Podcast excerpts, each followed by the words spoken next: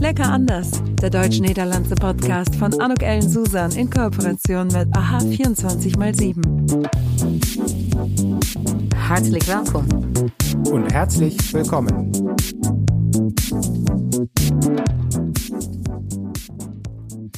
Ein herzlich Willkommen, ein herzliches Willkommen zu diesem Podcast von Lecker Anders.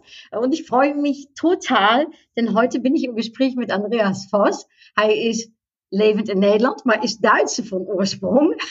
äh, können, kannst du, wir haben eben gesagt, wir werden beim niederländischen Du sein, darum äh, sage ich jetzt auch einfach du. Ähm, Andreas, magst du dich kurz vorstellen? Ja, sicher, mache ich gerne. Äh, mein Name ist Andreas Voss, bin äh, irgendwann mal echt äh, gebürtiger Sauerländer. Ah. Äh, dus aus Warstein, äh, aber lebe jetzt äh, mehr als beinahe fünfunddreißig Jahre außerhalb Deutschlands und das, das hört man auch und ich habe es mittlerweile so weit gebracht, dass ich eigentlich in keiner einzigen Sprache mehr als Einheimischer erkannt werde. Dus, das ist ein kleiner Nachteil. Sie hören wahrscheinlich äh, Deutsch, Englisch äh, und, und Niederländisch alles in einem Satz. Äh, ich bin seit äh, neunzehnhundertvierundneunzig in den Niederlanden, äh, verbunden an das Radboud U M C, Universitäre Medisches Zentrum, und bin da Hochlehrer für Infektionsprävention und arbeite aber vor allen Dingen in einem, in einem lokalen top-klinischen Krankenhaus, dem Canisius-Wilhelmina äh, Krankenhaus, und da als äh, Medisch Manager von der Abteilung äh, Medische Mikrobiologie. Dus ich, im Moment, äh, früher, früher waren wir eigentlich nie gefragt und da kannte keiner die Arztmikrobiologen und heute sind wir alle Virologen geworden in diesem Land und äh, sind wir sicherlich im letzten Jahr plötzlich, äh, haben wir einen neuen Status bekommen dank äh, Corona. Da ist richtig was los, äh, auch in den Niederlanden. Ich habe gesehen, du bist da auch sehr äh, gefragt. Aber erstmal, Sauerländer finde ich ja total sympathisch, ist mein Mann auch. Ja. Äh, also das finde ich schon mal cool. Ich hatte nur gesehen, dass du in München äh, studiert hast. Darum, ich hätte dich jetzt eher in Süddeutschland äh, irgendwie angesiedelt. Ja, ehrlicherweise muss ich auch sagen, dass ich ein Bayer im Herzen bin. Ne? Das, ich habe äh, elf Jahre in, in München äh, gelebt und äh, studiert und, äh, und äh, den Anfang meiner Arbeit gemacht. Und ehrlicherweise waren das die besten Tage. Also wenn ich die Wahl hätte und ich könnte, ich könnte, ich könnte so sprechen, dann würde ich sagen, ich bin Bayer, aber das äh, kann ich echt nicht verkaufen.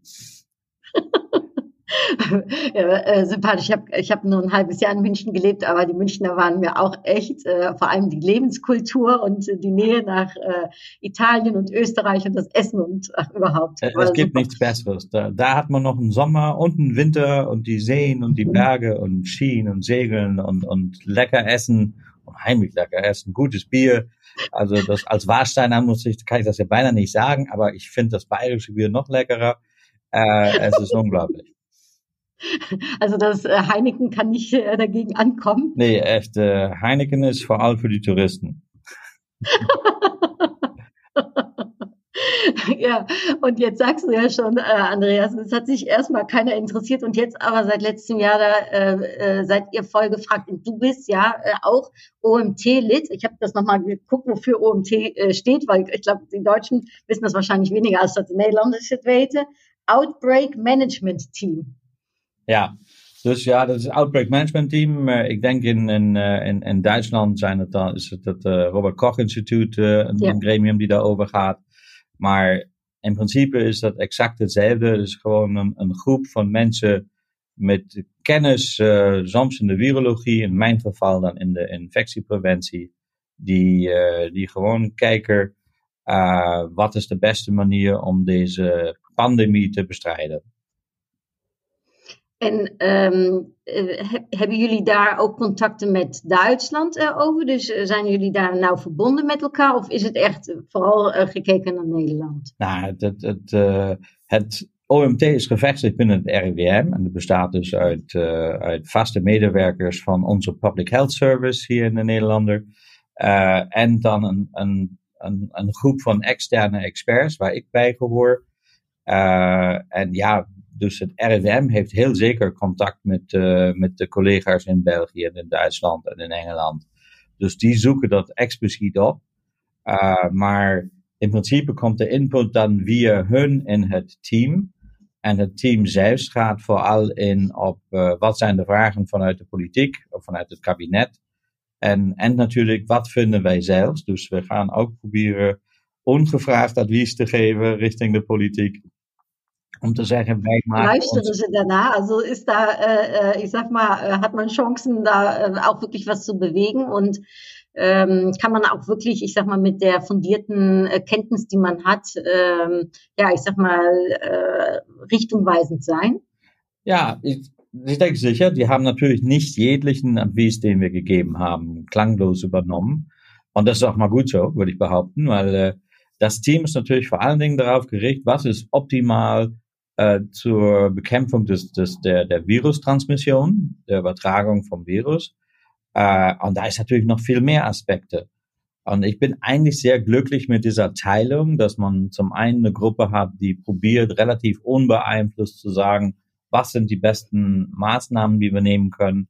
Und dass danach erst eine Diskussion folgt, was ist der Impact auf Politik, Impact auf Ökonomie, Impact auf äh, Maatschap und misschien selbst das Wohlsein von, von Menschen im Allgemeinen, äh, dass die Diskussion erst dann folgt und wo dann darüber dann endlich eine, äh, ja, eine Conclusion genommen wird, was man eigentlich machen möchte. Das, äh, also das hat schon mehrere, es hat mehrere Schritte äh, in sich, äh, bevor äh, und äh, ich sag mal unterschiedliche Perspektiven, bevor Entscheidungen getroffen werden, klar. Oh ja, da, und das ist das ist eigentlich, was mich, was mich beinahe jetzt nach einem Jahr Corona am meisten ärgert, wenn dann Leute hier in Holland immer noch sagen, da sind diese Mediziner und Epidemiologen und andere, die uns sagen, was wir machen müssen, und niemand guckt danach, guckt nach der Ökonomie und niemand guckt, ich weiß nicht wohin.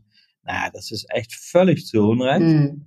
Äh, das ist glücklicherweise hat man die nicht alle in einem Versammelpott an der Diskussion. Weil das, das wäre echt ein Tohuwabohu, das niemand äh, durchschauen kann, denke ich. Und äh, als, im Endeffekt, und, und das fand ich doch wieder auffallend, weil gerade gestern kamen die ersten Rückblicke auf zwanzig zwanzig zurück, haben wir es, was die Ökonomie angeht, das ist die schlechteste ökonomische Zahlen sind sehr langer Zeit, aber doch noch besser als der Rest in Europa. Das ist irgendwie...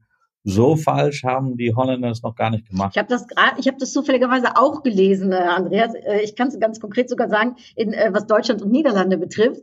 Von der deutsch-niederländischen Handelskammer kam, habe ich eine Pressemitteilung gelesen. Die Niederländer haben drei, also im wirtschaftlichen Bereich Einbußen von minus drei Komma acht Prozent und in Deutschland sind es minus fünf Prozent. Also in der Tat, ich habe auch gedacht, weil man das ja so nachsieht, aber so schlecht haben die Niederländer das ja gar nicht gemacht. Siehst du Unterschiede, wie damit umgegangen wird, wie mit der Situation jetzt umgegangen wird im Vergleich zu Deutschland? Hast du das im Blick? Also guckst du überhaupt so ein bisschen über die Grenze und schaust, wie, wie, ne, wie passiert es gerade hier äh, in Deutschland? Ja, die, die Frage kommt natürlich doch häufiger für, für jemand, der an der Grenze wohnt und mhm. eigentlich auch noch äh, am liebsten zwei Staatsbürgerschaften hätte. Aber ich musste wählen, also ich bin Holländer. Aber... Du bist, du bist Holländer. Ja, ja, anders hätte ich alle nein. fünf Jahre einen neuen Stempel holen müssen. Ja, da hatte ich keine Lust zu. Das, äh, ich musste irgendwann wählen. Äh, aber nee, die Frage kommt häufiger. Und natürlich auch, auch ich sehe ein bisschen, was die deutschen Kollegen machen. Aber ich denke, dass in der Basis Dinge, Dinge natürlich dasselbe sind, weil die, die, die, die Maßnahmen können gar nicht so anders sein. Nur wann, welche und mhm. wie konsequent sie genommen ist. Das ist unterschiedlich zwischen allen Ländern in Europa und in der Welt.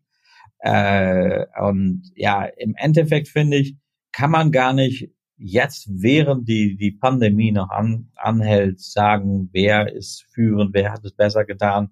Die Deutschen waren eine lange, lange Zeit das Land, was es am konsequentesten getan hat, wo die Leute am besten gehört haben, zugehört haben, sich dran gehalten haben, mit den besten Zahlen und immer noch eines der Länder mit den besten Zahlen, würde ich sagen, überhaupt. Und äh, ja, da ist natürlich nachgeguckt worden. Und äh, im Endeffekt, denke ich, müssen wir irgendwann in, in zwanzig dreiundzwanzig, zwanzig vierundzwanzig zurückschauen und sagen, was war echt die, die äh, Oversterfte, das wie viele Leute sind extra verstorben anhand von Covid gegenüber den normalen Zahlen, was ist der Impact auf die Gesundheit, auf das Wohlergehen der Bevölkerung, auch, auch psychisch, der Ökonomie, äh, das, das muss man im Rückblick beurteilen Und ich denke, dass es wenig Sinn hat, das jetzt zu beurteilen. Und das Schöne dabei finde ich eigentlich als immer, dass weil dann war Schweden super, dann waren die Deutschen gut und dann die Engländer und, und dann hört man wieder wochenlang nichts, weil es eine Katastrophe da ist. Oh, sorry, das ist der Anruf von... Ja, Andreas, du bist gerade angerufen worden. Ich glaube, du hast ein äh, Radiointerview geben müssen. Ist viel gefragt gerade. Äh, ja, ich denke, dass ich in, in den mehr als dreißig Jahren, die ich in diesem Fach arbeite, echt noch nie so viel interviewt worden bin wie in dem letzten Jahr. Und äh, ja, im Moment ist es echt verrückt. Das ist nicht mehr normal. Ich sag mal, hättest du dir das jemals geträumt, als du das studiert hast? Also du hast ja wahrscheinlich, äh, was hat dich bewogen, über eigentlich mit diesem Thema dich so auseinanderzusetzen? Du warst ja auch der Erste in den Niederlanden, ne, glaube ich, der sich äh, zu dem Thema, ich habe mir nachgeschaut, äh, du bist ja ganz insbesondere auf die Handhygiene, ne, und auf die Ansteckungsgefahr in Krankenhäusern. Das ist ja eigentlich da einer mit deiner Hauptthemen, oder? Ja, das ist einer meiner Hauptthemen. Krankenhäuser eigentlich, aber ganz, doch relativ die letzten fünfzehn Jahre auch mehr regional gesehen, das auch für, und vor allem über die Grenze der Krankenhäuser weg erkennen, dass äh, Krankenhäuser, äh, Verpflegehäuser, äh, Altenheime et cetera, dass das doch ein großer Pot Nut ist, mhm. der, den man zusammennehmen muss und den nicht so scheiden kann. Was hat mich bewogen? Ja, das war sehr gut über nachgedacht. Total nicht natürlich. Ich, äh, ich äh, wollte mein ganzes Leben lang äh, ein schneidender Spezialist werden, jemand, der chirurgisch arbeitet. Der, ich war in der Aus- und im Endeffekt habe ich gedacht, dass ich äh, äh, Gynäkologe werden möchte, operative Gynäkologie machen möchte, onkologische Gynäkologie, und war in der Ausbildung zur Gynäkologie am, am Klinikum Rechts der Isar. Und dann äh, ist mein Promotor, sag mal, der, der, der, der Mensch, der mich begleitet hat in meiner, in meiner Dissertation, äh, der ging weg, und ich hatte dissertiert über Infektionsbehandlung in der operativen Gynäkologie, und der Chef hat mir gesagt, dass ich am nächsten Tag anfange bei der Mikrobiologie, um mehr Verstand zu bekommen von der, von Infektion, Infektionen und Mikrobiologie. Ähm, und das war ja, ja, damals war das so, ich habe freundlich mit meinen Hacken geklackt und bin am nächsten Tag äh, in, in, in die Mikrobiologie gegangen, die ich bis dahin eigentlich überhaupt nicht, nur kurz kannte vom Studium.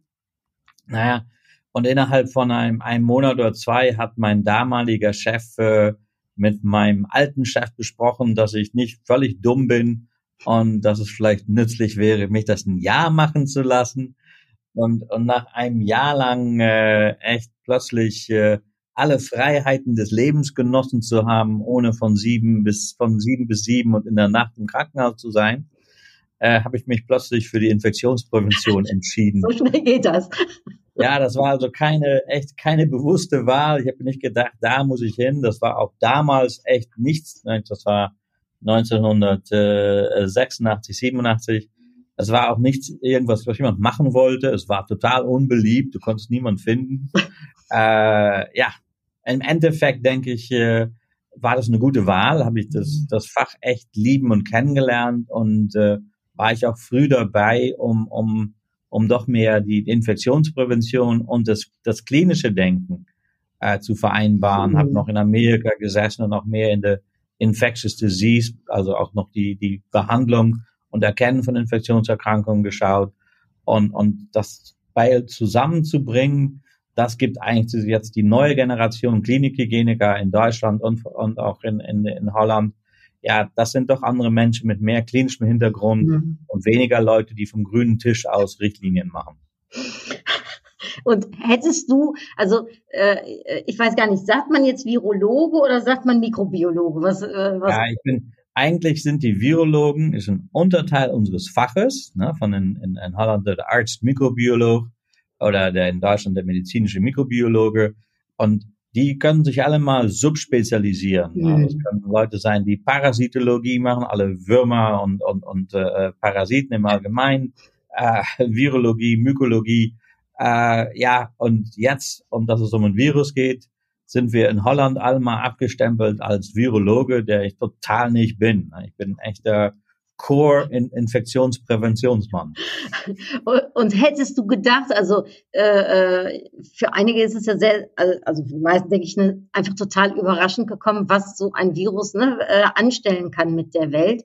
Ist das etwas, weil du dich natürlich ja schon seit Jahren damit beschäftigst, was du gesehen hast, also was, was, was, was du für möglich erachtet hast? Oder ist das selbst in euren Kreisen, sage ich jetzt mal, dass man, dass man doch sehr erstaunt ist darüber, welche Kreise es zieht? Ja, nee, wir haben immer Rechnung gehalten mit der Tatsache, dass es irgendwann kommen könnte.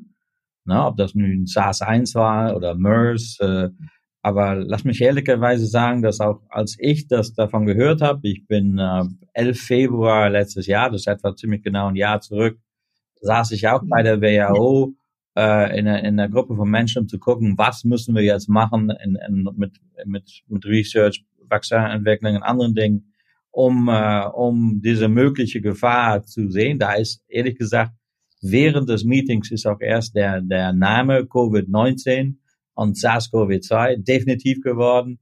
Äh, hatte ich in dem Moment gedacht, es kommt äh, auch in demselben Maße oder noch schlimmer äh, nach Europa und in, in unsere Länder und über die ganze Welt. Irgendwo hatte ich doch noch die Hoffnung, dass es da bleiben würde. Und, und die falsche Hoffnung hätte direkt äh, eigentlich weggehen müssen, als es in Italien mhm. war. Da waren viel zu viele Leute, die gesagt haben, ja, in Italien, das sind die Menschen, die äh, für die ist eine Ampel nicht irgendwie eine Art Regel, für die ist eine Ampel so eine Art Christmas-Weihnachtsdekoration. Die halten sich an nichts. Na, das ist ein gut organisiertes medisches System, was die haben. Und wenn es da so missgeht, dann, dann hätte man wissen müssen, dass es überall so falsch gehen kann. Und im Endeffekt sind, denke ich, die meisten Leute doch überrascht, weil bisher war das so um die hundert Jahre. Das, wir haben es noch nicht mitgemacht auf diese Art und Weise. Und ja, am Anfang dachte ich noch, was ein Traum, na, wenn man in meinem Fach arbeitet und und und denkt, ja, das ist endlich äh, ne, ein Challenge, die man die man gerne sieht. Äh, ich muss sagen, dass ich jetzt ein Jahr später denke, ich habe genügend Challenges gehabt und äh, mhm. freue mich auf die Zeiten, dass es äh, kontrolliert ist. Ja. Ich habe gehört, in einem Interview hast du gesagt, uh, het is gewoon ook belangrijk in de communicatie dat je ook aan verwachtingsmanagement uh, doet. Heb jij eigenlijk een bepaalde, heb, ja, heb jij een stelling die jij inneemt om uh, in de tijd waarin we nu uh, zijn, als het gaat over het vaccineren, als het gaat over uh, van de avondklok in Nederland, ja. hè, dat uh, is natuurlijk nu een, uh, ook een heel hot item uh, op dit moment. Ja, ik heb er zeker. Dat verwachtingsmanagement vind ik, dat vind ik eerlijk gezegd een van de grootste fouten die, die hier gedaan zijn, zou ik bijna zeggen. Want ik ben, sta echt volledig en, en vierkant achter de besluiten die het kabinet heeft genomen en de manier hoe ze het handelen. Ik vind dat ze het fantastisch doen. Uh, en iedereen maakt een paar fouten, maar de grootste fout vind ik dat dan altijd gezegd wordt tot dan en dan, tot dan en dan. En dat heel, heel erg onduidelijk is uh, dat dit een, een echt een marathon is en niet uh, van één sprint naar de volgende. En dat is wat hier nu gebeurt. Er worden permanent sprintjes getrokken.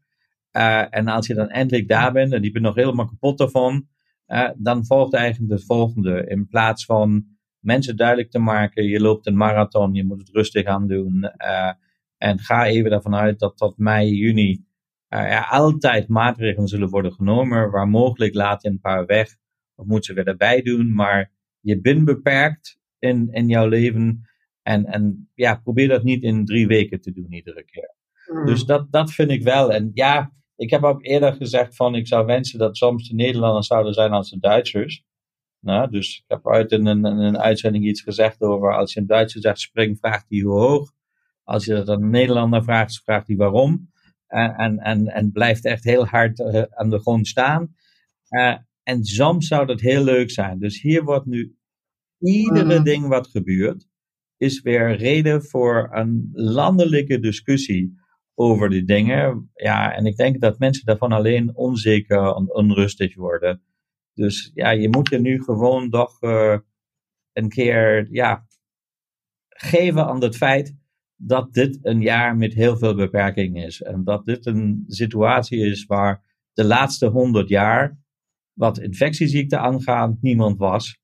En die enige mensen die, die veel grotere elenden meegemaakt hebben, dat waren de mensen, zeg maar, uit de oorlogen. Maar was Infektionskrankheiten angeht, ist es hundert Jahre geleden, dass es so erg war. Und du bist ja, ähm, ich bin, äh, vielleicht für dich als Hintergrund, ich bin auch äh, Speaker, halte Vorträge auf Veranstaltungen, die es natürlich im Moment so groß nicht gibt, ne? äh, sondern äh, äh, mein Job, wie auch äh, von vielen anderen, ist eben sehr digital äh, geworden. Aber in den Niederlanden hat es jetzt letzte, nee, jetzt am Montag, glaube ich, ne, den, äh, die erste Veranstaltung gegeben, einen ersten Test gegeben von Field Lab. Ähm, äh, und es wird mit, äh, ich sag mal, finanziert und mit äh, äh, unterstützt vom Ministerium, um zu schauen, wie geht es weiter in der Branche der Veranstaltung, auch der Festivals. Es sollen acht insgesamt äh, kommen. Und das erste mit fünfhundert Leuten hat jetzt stattgefunden in Utrecht im äh, Beatrix-Theater. Ähm, und du bist damit äh, involviert, ist das korrekt? Ja, das ist korrekt. Ich bin äh, äh, ganz am Anfang äh, per Zufall mit äh, Leuten aus der Branche in Kontakt gekommen, die Onderdeel ausmachen von der von der Stuurgroep von äh, Field Labs äh, und, und hat lange Diskussionen mit denen. Äh, und an einem bestimmten Moment sind wir dazu gekommen zu sagen, ja, wart mal eben, nicht jegliches Event, was was man kennt, ist gleich. Ne? Man kann natürlich sagen, dass ein ins Kino gehen hat nicht dasselbe Risiko wie beim Konzert sein, wie beim Festival rumzulaufen. Das sind, man muss doch gucken nach Typologien, wobei die Field Labs Leute dann Typologien entwickelt haben. Äh, wir haben nach unserem Untersuch in, in vier Typologien. Äh, das, äh, jetzt ist gelaufen Typ eins binnenpassiv, das, also das Leute, Dinge, die im, in einem Gebäude stattfinden, und passiv in dem Sinne, dass Leute nicht die ganze Zeit schreien, tanzen et cetera, mal meistens in, in ihrem Stuhl sitzen und, und äh, ja, nach einem Bioskop gucken oder nach dem Theater oder nach einem Kabaretier. Das äh, Kabaretier kommt jetzt am zwanzigsten Und jetzt am Wochenende kommt äh, aus dem Type drei, das ist dann Sportveranstaltungen und andere Dinge, aber auch sitzend vor allen Dingen. Das, da machen wir dann für den Fußball äh, eine vergleichbare Studie. Na, und dann kommt noch Konzerte und auch noch Festivals, äh, in, in klein allemal, wobei dann verschillende Patronen von Sitzen variiert werden, wobei nach verschillenden Ma- die Maßnahmen nicht mehr allemal äh, äh, genommen werden, die die wir jetzt t- ganz Zeit nehmen müssen, mal in einer Population, die vollständig getestet ist. Durch jeder Teilnehmer musste innerhalb von achtundvierzig Stunden vor Anfang des Events getestet sein mit P C R, Äh, hat nochmal die Fragelisten nochmal dreimal mehr ausfüllen müssen, äh, ist die Temperatur gemessen worden, äh, zum, wir haben Stichproben genommen von Menschen, die noch Schnelltesten bekommen haben, das, die haben dann zweimal sein doppelt getestet, um zu verhindern, dass da Leute, die äh, die Coronavirus bei sich tragen, äh, bei diesen Testen anwesend sind. Und die Idee dahinter ist eigentlich, um bessere Maßnahmen, feingetüntere Maßnahmen nehmen zu können.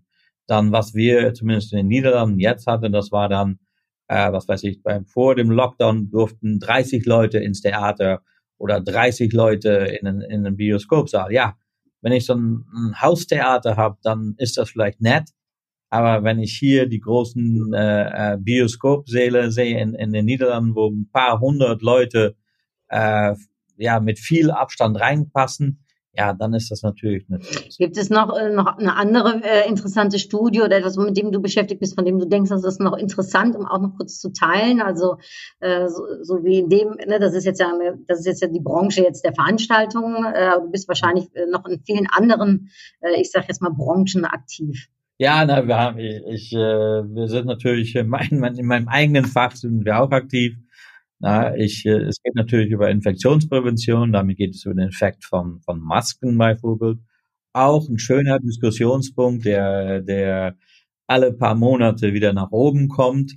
Na, das, äh, welche, welche Type Maske muss man haben? Äh, in, die, in Deutschland haben die Bayern dann damit angefangen, äh, Bürgern F F P zwei Masken zu geben, begreife ich. Und, und von da aus ist das noch weitergegangen. Ja, ich finde das echt, äh, totaler Wahnsinn, als ich äh, ehrlich sein darf. Ne?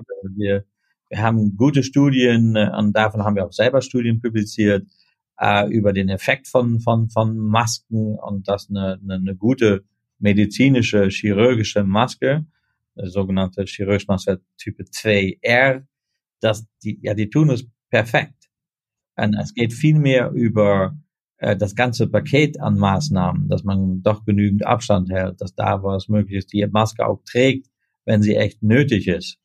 Ja, wir, wir sahen, dass die, äh, und haben auch das beschrieben, dass bei Ausbrüchen in, in klinischen Settings äh, äh, der Kontakt von unter Mitarbeitern viel wichtiger war oder die Infektion, die äh, in der Familie zu Hause aufgelaufen ist, äh, die die das Krankenhaus reingekommen ist. Äh, das war viel wichtiger und war viel häufiger, als dass Patienten Mitarbeiter oder Mitarbeiter Patienten infiziert hatten. Na, oder Besucher, die sich nicht an die Regels halten. Ja, das ist echt erstaunlich, wenn man, wenn man solche Dinge sieht. Die besuchen dann ihr Familienmitglied und dann geht die Maske, geht da vollständig von ab und dann wird dem, dem anderen Leuten auch noch ein bisschen geholfen und äh, später hat man dann rausgefunden, dass äh, der Besucher leider in dem Moment schon infektiös war. Also das, äh, es ist, ist erstaunlich, wie viel wie viel Wert Leute dann auf ein einziges Unterteil der Präventionsmaßnahmen legen, ne? Aber dann alle anderen, ja, werden dann ein bisschen vergessen und man fokussiert sich sehr einseitig auf die Maske als äh, Alleinretter und das ist echt nicht so. Ist das noch ein Unterschied ähm, äh, zwischen Deutschen und Niederländern, glaubst du? Also äh, ist es ja auch, du hast eben das schöne Beispiel gesagt, über, ne, wenn man im Deutschen sagt, springen, dann sagt er, wie hoch und äh, ne, der Niederländer fragt, warum. Wird das, ich sag jetzt mal, ähm, werden die verschiedenen Regeln in, den Deu- in Deutschland mehr akzeptiert als äh, in den Niederlanden? Ja, das dachte ich, ne, wobei ich auch, äh, auch in Deutschland jetzt mehr Widerstand kommt oder Widerstand kommt gegen die gegen die Regeln, höre ich dann oder lese ich dann. Äh, in, in Holland ist in meiner Meinung nach wohl ein Land, wo viel mehr publik darüber diskutiert wird. Das ist eigentlich, kann man jetzt in den letzten dreihundertfünfundsechzig Tagen keine einzige Abend- und Talkshow mehr sehen, wo es nicht um die Maßregeln geht. Ja, das, das, da, es ist echt jeden Abend von ab, nach dem Journal bis, bis, bis nach Mitternacht äh, kann man dann eine Show nach der anderen haben über Corona. Bleibt das erstaunlich finden. Irgendwann muss das doch ein bisschen uninteressant werden, aber die Diskussion ist durchgehend hier. Und das, das kann ich nicht von Deutschland sagen. Äh, aber das kommt vor allen Dingen, dass ich kein deutsches Fernsehen gucke. Ja, dat wil ik nog even heel kort vragen, Andreas, aan het einde. Want jij bent in het Sauerland geboren, heb ik dat nu gehoord. Ja? Dan komen natuurlijk die Niederländer äh, gerne für den Urlaub zum, zum ersten Berg, äh, den, es, äh, den es gibt, äh, vorbei zum Skifahren. Dus ben jij altijd al met Nederland op de een of andere manier verbonden geworden? Of hoe is het geweest dat jij van München uit naar Nederland uh, gekomen bent? Ik had volledig niets met Nederland te doen. Dus uh, dat is uh, heel grappig. Hoewel, uh, zeg maar, de beste vriendin van mijn ouders was een, een, een geboren getogen in Nederland. Uh, dus, uh, en uiteindelijk heb ik weer dus mijn beste vriend uit een nichtje leren kennen, die dan uh, in, de, in haar geval Dutch American was. Dus een Nederlandse, uit hetzelfde Nederlandse gezin, maar dan in Amerika groot geworden. En uh, dus ben ik inmiddels, ja, inmiddels al... Uh, heel veel gelukkige jaren getrouwd met deze Dutch American girl. Dus uh, dat is... Uh, en, en dan is het eigenlijk gewoon zo gekomen dat wij de keus hadden... blijven wij in, in Duitsland of gaan wij naar Amerika? Uh, ik heb uh, dus net op die moment, als wij, kort voordat we gingen trouwen, ook in Amerika gewerkt. En voor mij was duidelijk, ik vind het ontzettend leuk, een fantastisch land... maar echt niet het land waarin ik wil leven. Dus ik miste Europa en de mogelijkheid van verschillende culturen en andere mensen. Dus uh, ik wilde echt graag in Europa blijven en zij wilde niet in Duitsland blijven. Dus uh, de vertrek naar Nederland uh, was een soort... Dat is een diplomatiek besluit. Een compromis, ja. Dus, en, en eerlijk gezegd, Duitsland aan het begin van de jaren negentig was natuurlijk ook super Duits. Nou, je, je, je kon nergens een Engelse film zien of huren en de tv is honderd procent Duits, alle kranten. Het was echt, uh, zelfs in München, weet ik nog, hadden wij één bioscoop waar wij uh, een Engelstalige film in Engels konden zien. Nou, en, uh, dus het was echt nog een andere tijd. Ik denk dat als wij vandaag nog een keer voor dit besluit zouden staan... dat het minder grote kans geweest was dat ik naar Nederland kom. Maar uh, in Endeffect, het, het maakt me niet uit. Ik zit in Europa en uh, eerlijk gezegd... De minister... Je zegt, je woont aan de grens, uh, Andreas. Want waar, wo- waar wonen jullie, als ik mag vragen? Ja, nee, we wonen bij Nijmegen. Dus, uh, uh, en, en ik woon dus uh, drie kilometer van de Duitse grens weg. Dus uh, dat is fantastisch. Maar heel eerlijk, uh, ik ben een, een, een grote fan van lekker eten. En dan eigenlijk, maar niet alleen lekker. En soms heb je ook de cravings van echt iets wat je niet kan missen. En in mijn geval is dat dan dat ik mij snel in de auto zet uh, en naar Kranenburg ga om daar een goede currywurst te eten. De currywurst! Ja, dat, die, die kan ik toch niet, die kan ik echt niet missen. Dus uh, daar moet ik regelmatig naartoe. Gibt es noch andere Sachen, die, die du in Deutschland so ein bisschen, ver, die du aus Deutschland vermisst? Also mal abgesehen dann wahrscheinlich vom leckeren Bier äh, aus München. Ja, abgesehen vom, vom leckeren Bier und von, von, von einigen bayerischen Produkten, ob das nun Haxe, Leberkäs, äh, Händelmeier, Mustard auf, äh, auf, äh, auf Brezen, einen guten Brezen. Ganz ehrlich, äh, das, das können sie in München und in Bayern doch viel besser. Ich kann wohl Brezen kaufen hier über die Grenze, aber die sind dann nie so frisch und knabberig als die Dinge, die ich in München hatte und noch stets bekomme. Und ehrlich gesagt, von dem Rest misst man heutzutage eigentlich nichts mehr. Man, man kann alles kaufen, bestellen, machen und tun. Das ist natürlich doch die, die Zeit, in der wir jetzt leben, ist so viel internationaler und so viel mehr connected. Es gibt die Produkte nicht mehr. Ich weiß, dass ich früher auch, wenn ihr wiederkehrt, ich bin ein, zweimal im Jahr in, in, in Amerika für große Kongresse, war ich dann auch sprechen darf. Äh, aber dann kam ich immer zurück mit einem halben Koffer von amerikanischen Produkten. Ja, auch das hat man heutzutage nicht mehr. Und äh, du sagtest am Anfang so, ich sag mal, äh, äh, schmeichelnd, dass du keine einzige Sprache richtig sprichst. Äh, man kann ja anders sagen, dafür sprichst du sehr viele Sprachen, aber schon. Ähm, War das einfach für dich, um Niederländisch zu lernen? Also ich meine, wenn du sagst, du hast eigentlich gar keine Berührung mit gehabt, du kamst dann gerade aus Amerika, ähm, äh, war das ja war das leicht, um die Sprache zu lernen? Wie hast du das gemacht? Ja, das war im Prinzip super simpel. Ich bin äh, äh, am ersten Januar neunzehnhundertvierundneunzig musste ich hier anfangen und äh, Mitte Dezember bin ich nach Vught gegangen zu einem Tal, das in Holland sehr bekannt steht. Ja, zu den Nonnen. Die, die Nonnetjes von Vught, precies.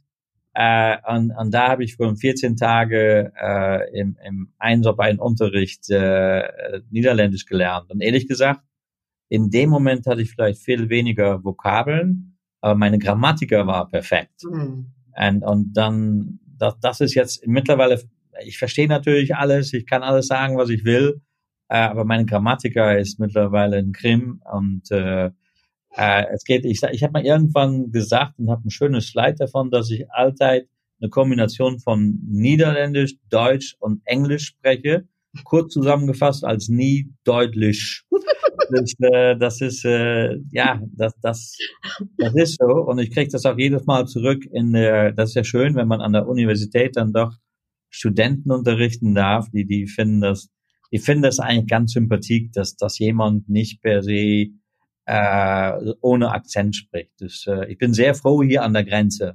Ne? Ich hatte auch Angst, um in den Westen zu gehen am Anfang, weil ich dachte, ja, wer weiß, äh, mit, dann, dann bin ich doch zu deutsch, aber ja, das, das spielt überhaupt nicht hier. Und äh, du sagst gerade hier Studenten, das finde ich nochmal interessant, habt ihr jetzt einen Zuwachs eigentlich im, äh, äh, an der Uni äh, an Studenten, die jetzt sagen, boah, das, das will ich jetzt auch, äh, da, da will ich jetzt mehr drüber wissen? Naja, das, das, äh, das würde ich noch nicht sagen. Wir haben natürlich viele ausländische Studenten hier in Nijmegen und davon auch viele aus, aus Deutschland. Äh, aber es ist so, es ist natürlich, das Studium hier ist so gemacht, dass es auch sehr attraktiv ist für Ausländer im Allgemeinen. Na, das, wir unterrichten beinahe nicht mehr in, in Niederländisch. Die meisten, die meisten Bücher sind in Englisch. Viele der, der, der Hochkolleges und andere Dinge sind auch in, in Englisch. Äh, ehrlich gesagt, äh, meine Kinder studieren hier auch alle und, und äh, die regen sich immer maßlos darüber auf, dass äh, das Englisch von vielen Dozenten so schlecht ist. Mhm. Na, ich, die, die Sprache zu Hause für mich ist Englisch. Na, das, okay. Ich habe hab festgestellt, warum diese Sprache Muttersprache heißt, weil man spricht die Sprache der Mutter. Mein Deutsch konnte sich nie Deutsch durchsetzen, das Englisch meiner Frau hat doch deutlich geprägt, welche Sprache man spricht. Äh, und ja, die, die regen sich immer auf, wie schlecht einige der Dozenten sind. Ja, klar. Obwohl das an den Niederlanden, glaube ich, nochmal um einiges besser ist als in Deutschland. Oder was, was können wir Deutschen noch von den Niederländern lernen? Was, was meinst du, Andreas? Na, ich denke, dass wir viel voneinander lernen können. Äh, was, was ich für, was ich denke, dass ein großer Vorteil hier war früher, aber das sieht man jetzt auch viel weniger, äh, ist, dass, äh, dass eben bei Vorbildfilme, Fernsehen, alles in der originalen Sprache war mit Untertitelung. Und dass die Tatsache, dass in Deutschland alles synchron übersetzt wird, ja doch irgendwas getan hat mit, de, mit dem Sprachgefühl. Aber ehrlich gesagt sehe ich das in den jungen Kollegen nicht mehr. Ne? Durch, durch, durch Internet, durch all die Dinge, mit denen sie erfahren. Heute muss man, wenn man sieben ist und nicht Englisch lesen kann, kann man all die Spiele nicht spielen. Das, äh, ja, das ist schon durchschlaggebendes Argument. Ja, nee, mal, das ist, das ist, dann ist es vielleicht fürchterlich, dass, dass all die Jugend so viel Zeit hinter allen möglichen blödsinnigen Spielen am Computer setzt. Aber ihr Sprachgefühl ist definitiv verändert dadurch. Und, äh, durch, ich denke auch nicht mehr, dass wir die Unterschiede, weil das war ja früher auch mit Italienern, Franzosen und anderen Leuten, man musste alle möglichen Akzenten von, von Englisch äh, sprechen können, um die Menschen zu verstehen. Äh, ja, das ist nicht mehr. Nee, das ist ja, die Jugend spricht allemal, welche aus welchem europäischen Land sie auch kommen, eigentlich mhm. ziemlich gut Englisch. Ach, äh, Andreas, ik zou met jou waarschijnlijk nog echt veel langer kunnen doorgaan. Dat is zo leuk. Uh, volgens mij heb je ook een heel mooie hum- humor. Ik weet eigenlijk niet, is dat nou Duitse humor? Is, komt je uit die Sauerland? Of uh, is, dat, uh, is dat toch een Nederlandse humor die je hebt? Ja, ik, ik weet het niet zeker, maar als ze hier zo altijd zo leuk zeggen, hè, de Duitsers maken geen grappen, dus uh, ik ook niet. Dus uh, nee, dat is, uh, ik denk dat het meer van, van uh, ja, een, een persoonlijk karaktertrek. Nou, uh, heel sympathiek. Aan het einde ga ik je toch nog even vragen. Een klein uh, Holland-Duitsland quiz, entweder oder. Um, dus uh, is het, uh, uh, is het uh, kaas of is het uh, uh, worst? Worst. Dat had ik eigenlijk al verwacht. na, na die nou, ik kan je voor in, in, in, in het koor van mijn ziel. Dus, uh, ja. uh, auto of fiets? Auto. Schwarzwälder Kirsch oder een bossenbol? Geen van beiden. Niks Süßes. Um, en, uh, oh ja, spannende vraag. Die komt uh, altijd natuurlijk terug. Een uh, Nederlandse voetbalelf uh, of uh, die Duitse Mannschaft? Alweer geen van beiden. Nee, ik, uh, dat, dat is een leuker. Ik, ik, hou, ik ben echt de opportunist. Dus ik ga met, ik ben helemaal voor Nederland. Hè, totdat ze eruit gaan, wat in het recente verleden heel snel was. En dan ga ik door met het Duitse team. Nou ja, dan gaan we kijken. We hebben de E K dit jaar, dus wie weet. Um, diplomaat of handelsman? Um, uh, ik, ik, zeg maar... Voormalig diplomaat die richting handelsman om, uh, om, ja, ja, umerzogen ist. Aber also beides in dir sozusagen, ja schön. Ja, maar ik denk inmiddels meer, meer, meer Handelsmann. Und dann am Ende muss ich doch eben fragen, weil äh, ich habe mitbekommen, dass du gestern, ist das korrekt, mit dem König auch äh, in äh, Kontakt gewesen bist. Also ich meine schon, äh, hier in Deutschland ist das natürlich etwas, was wir nicht kennen. Wir haben die Angie, äh, sage ich jetzt mal, obwohl eigentlich der Steinmeier jetzt im Vergleich äh, ne, äh, wäre, aber trotzdem die Frage, äh, tut das dann etwas mit dir, wenn wenn du, äh, ich sag mal, auf königlichem Niveau gefragt wirst und äh, im Gespräch bist? Na, ich bin, bin, bin äh, so als jeder äh, Nieuw-Nederlander of Keuze-Nederlander bin ich ein echter Monarchist. Dus uh, ik vind het fantastisch uh, om op deze manier uh, on, ons, ma- ons majesteit te mogen ontmoeten. Uh, dat, dat is toch, het blijft bijzonder. Je kan zeggen wat je wil. En die is maar net zo mens als anderen ook. Dus dat is wat je op bepaald, wat ik in het laatste jaar geleerd heb. Ook een, ook een minister en een staatssecretaris. En, en al de zogenoemde echte B N'ers, de bekende Nederlanders. Ja, dat zijn ook maar mensen. Nou, die, die zijn ook niet zoveel slimmer als jij en ik. En, uh, en alleen uh, hebben ze ja, die hebben de juiste carrière gekozen. En sommigen zijn ook veel slimmer. Maar uh, uh, ja, dat is ook maar een mens. Dus met die kan je net zo goed praten. Maar het blijft heel bijzonder om, uh, om, uh, om, om uh, ja, de koning op deze manier te mogen ontmoeten. Ja, jammer genoeg zou ik het liefst ook een keer de hand hebben gegeven. Dat ging dus niet via zo'n videolink. Uh, en Andersom heb ik uh, Angela Merkel een keer ontmoet in Nederland. Als zij, uh, als zij het doctoraat van onze universiteit heeft ontvangen. Het eredoctoraat. Ah, ja, stimmt. Ja, en ik, ik moet zeggen, ik was uh, echt in tranen. Nou, ze was zo goed. Ze was zo ongelooflijk goed. Dat is niet te geloven. Ze heeft echt een perfecte speech gegeven. En dat is echt, uh, ja, ik vind het nog een beetje indruksvoller bijna. Wahnsinn. Ja, äh, ich, ich bin von allen zwei auch sehr unter den Eindruck. Äh, ach, Andreas, vielen, vielen, vielen lieben Dank. Es hat mir so viel Spaß gemacht, das Gespräch. Äh, und wie gesagt, ich könnte über diese deutsch-niederländischen äh, Unterschiede, aber auch über das Thema, für das du natürlich stehst und äh, Experte bist, äh, gerade jetzt in dieser Zeit äh, sicherlich noch mehr äh, und noch länger reden. Aber danke, dass du dir die Zeit hier für den Podcast lecker anders äh, genommen hast. Hat mir sehr viel Freude gemacht. Gerne gemacht. Tschüss. Sag ich allen, die uns zugehört haben, herzliche Grüße und tot gau. Tschüss. Das war's. Tschüss. Und tot gau. Lecker anders. Der deutsch-niederländische Podcast von Anouk-Ellen-Susan in Kooperation mit Aha vierundzwanzig mal sieben.